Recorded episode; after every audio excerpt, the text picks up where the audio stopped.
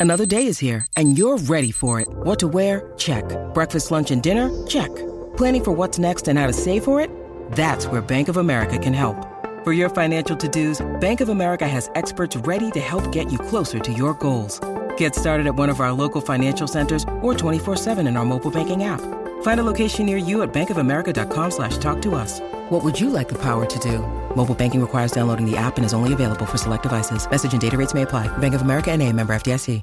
Want to witness the world's biggest football game? Head to iCanWin.com.au, predict Australia's score with a crystal ball, and it could be you and a friend at the FIFA World Cup Qatar 2022 semi finals, all thanks to McDonald's. Maccas, together and loving it. TNC's apply. It's SENZ Extra Time, and our good mate and uh, fellow eel lover, Lavina Good, is back from her sojourns. Uh, Lavina, good evening to you, mate. Uh, let's talk some NRL. I'm always happy to talk NRL with you, Ricardo, my fellow rugby league fan. mate, I, I'm in a good mood, mate. Why do you think I'm in a good rugby league mood? You guess. I, you guess. I, I, it's, it's. I want to say, I want to whisper it, but is it, is it our year? Okay, here's the thing. I get very nervous this time of year. As you know, I've yes. been speaking to you for the last decade about Parramatta this time of year, and it's normally last week when, when we bow out when the expectation is so much higher. But on, on, the performance of the Eels against the Panthers a couple of weeks ago, there's a couple of things that had to happen. One thing is Mitch Moses had to lie to his doctor about getting his memory back and not having headaches because I know the Eels were absolutely desperate for him. And there'd be plenty of people saying if it was the start of the year and if it was the Titans or Newcastle Knights, and that player would have been out for a month. But he passed whatever he had to pass, and the Eels absolutely needed him. Otherwise, I don't think that they would have won that game at the weekend. And um, yeah, just I, I, really think that performance um, against the Raiders on the back of the performance against the Panthers was showed faith in each other. They played a really wide game, which they did not do against the Panthers, and um, the forwards were willing to offload, which they did not do against the Panthers, and the kicking game was impeccable, which they definitely did not do against the Panthers. So they learned from their mistakes, and, and the Eels have, you know, they've got a, a bigger challenge facing them now as they head to Townsville. I mean, that's going to be a sold out 28,000 people crowd, I would assume, and you know, the people of Townsville are just so grateful for the Cowboys to make it this far. I don't know about you, Ricardo, but I did not have the Cowboys in my top eight. In fact, I think I might have had them in my bottom two when I look back as to the teams that were going to go forward. And they've surprised all of us. So it's a massive challenge for the Parramatta Eels as they take on a Cowboys side that we all thought would be a big surprise to make it this far, and at the moment they're just about to knock on the big dance door, which they'd love to do. Yeah, would they what? And you're not, you're not the only one. I mean, I.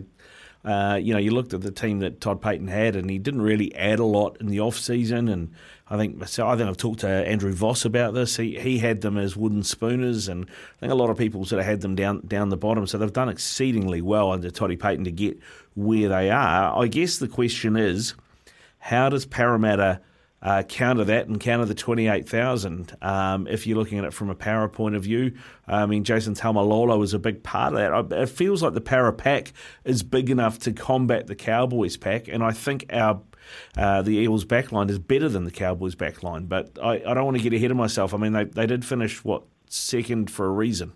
Third, even. Yeah, Third, yeah. You when you when you go player for player next to each other, it's easy to keep ticking that Parramatta side and say better, better, better player. But when you go uh, team unity and playing as a team that shows a lot of faith in themselves and will continue to play good for each other, then it's easy to tick the Cowboys side as well because they haven't backed up off from any side throughout the year, even when they have been defeated by teams. They haven't been defeated by a lot, and, and we're talking about a Toddy Payten that was, you know, last year people were wondering whether or not he'd have a job the following year in terms of what performance he could put in. And, you know, he brought Chad Townsend, he brought in Peter Hiku, and people are going, oh, they're going to do nothing. You can't do anything with them. You didn't do anything with them, you know, at the Warriors when you had, it's not going to happen, not going to happen. And he's brought the best out in some of these players that were looking at the end of their career, to be honest. And he's really given them an, another opportunity, and they're, they're all playing tremendously well. I think if Parramatta managed to continue those offloads um, with Lane and um, Reagan, Campbell Gillard. I think there's an opportunity there for Parramatta to catch the Cowboys on the back foot Um, but Parramatta were not willing to do that against the Panthers' defensive side because the Panthers moved up too quick in defence and, and the Raiders were just too tired to do that. We've got to remember the Cowboys are, are nice and rested, and um, you know there's not many injuries that'll be creeping into them. There's always that question mark against Mitch Moses, who is in fine attacking form and played like it was the first game of the year, not the 27th game of the year for him. Uh, but it would just take one bad knock for him and a, and a replacement for him um, for the Parramatta Eels not to be in their peak performance because he's the orchestrator, he's the linchpin. He's he's not just you know directing the attacking play, but he's talking defensively in the line where everyone needs to stand and whether or not they move up. And it's almost like he's he's the one that controls the team completely in all aspects of the game. And if they manage to nullify him, then it will be a very different Parramatta side. But Parramatta have got through that danger weekend, which was last weekend on the back of a bad defeat the weekend before against the Panthers. We know the Eels have beaten the Panthers tw- uh, twice this year already. And if they get that chance to go through to the grand final, then I tell you what, there'll be some happy Parramatta fans out there. But this final means so much to the people of um, Townsville. It really does. Cowboys territory. And you know, I was reading an article just earlier in the Sydney Morning Herald about the accommodation that's been sold out and back in the grand final in 2005 and back in 2017 and the finals in 19, etc., etc. All the memorabilia from then has been sold out and is worth an absolute fortune now. So, so the actual town just chews up this opportunity to be represented on this stage of rugby league for them. And they've got a home game, and it will be absolutely hell for those Parramatta Eel players, as you say, Ricardo. Not just taking on a Cowboys outfit, but a side of 28,000 plus another 17 ready to bash them all up on the pitch and as they come off. Yeah, it's going to be really interesting to see how that part plays into it. Now, there's a couple of questions that need to be asked, Lavina. Uh, I thought, you know, the way that uh, the Canberra Raiders took Melbourne out, and the, in fact, the way that Ricky Stuart's got that team going in the second half of the season, uh, you know, I, I, thought it was going to be an exceedingly tight game. I thought we, there's going to be an arm wrestle. We'll be nervous. We'll be texting each other right through to the end. But forty to four, I didn't see it blowing out like that. Did you? And what did what did you make of that? No, I, I was surprised by the scoreline. I was really surprised by the by the onslaught of Parramatta in the opening 15 minutes, and it did come from the offloads of of um, Shaun Lane and those other players that were deciding that they wanted to offload the play as much as they possibly could, and it gave gave the back so so many opportunities, which you know they hadn't had, I guess, in the past.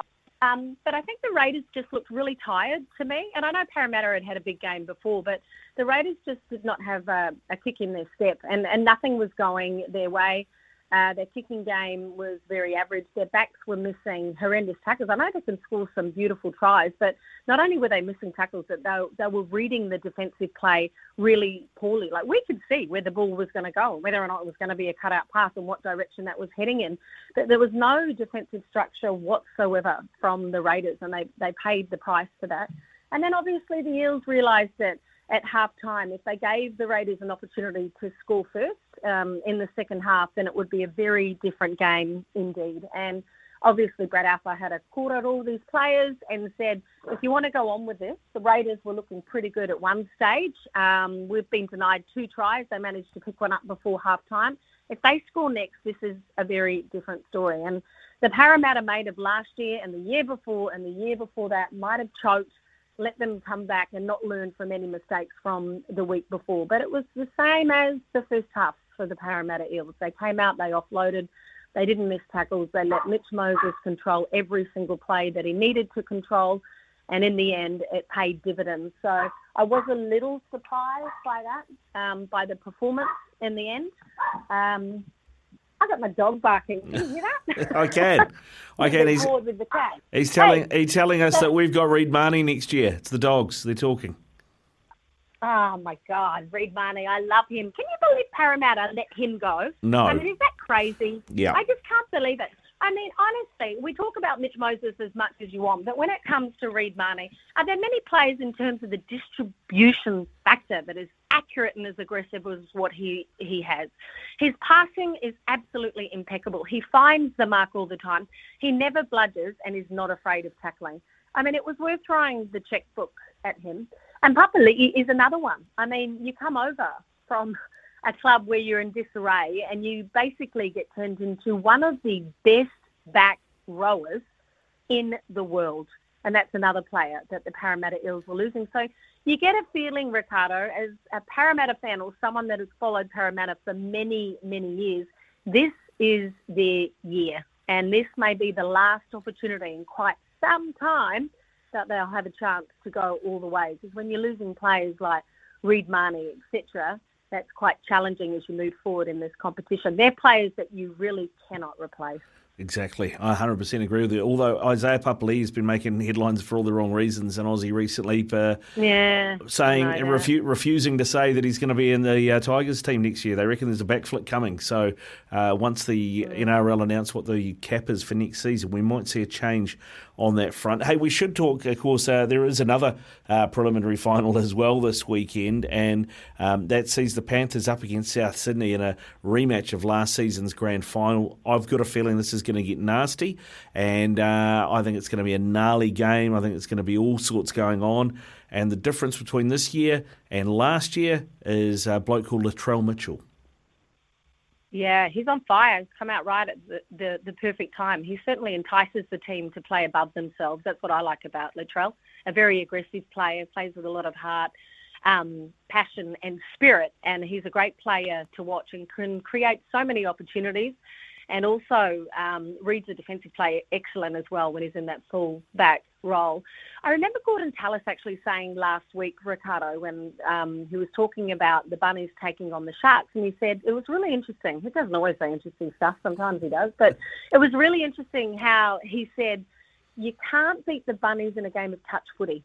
You just won't be able to do that. They have too many light footed players and they're sensational with the ball, and you've just never beat them when it comes to a game of touch footy. And that's what the Sharkies tried to do.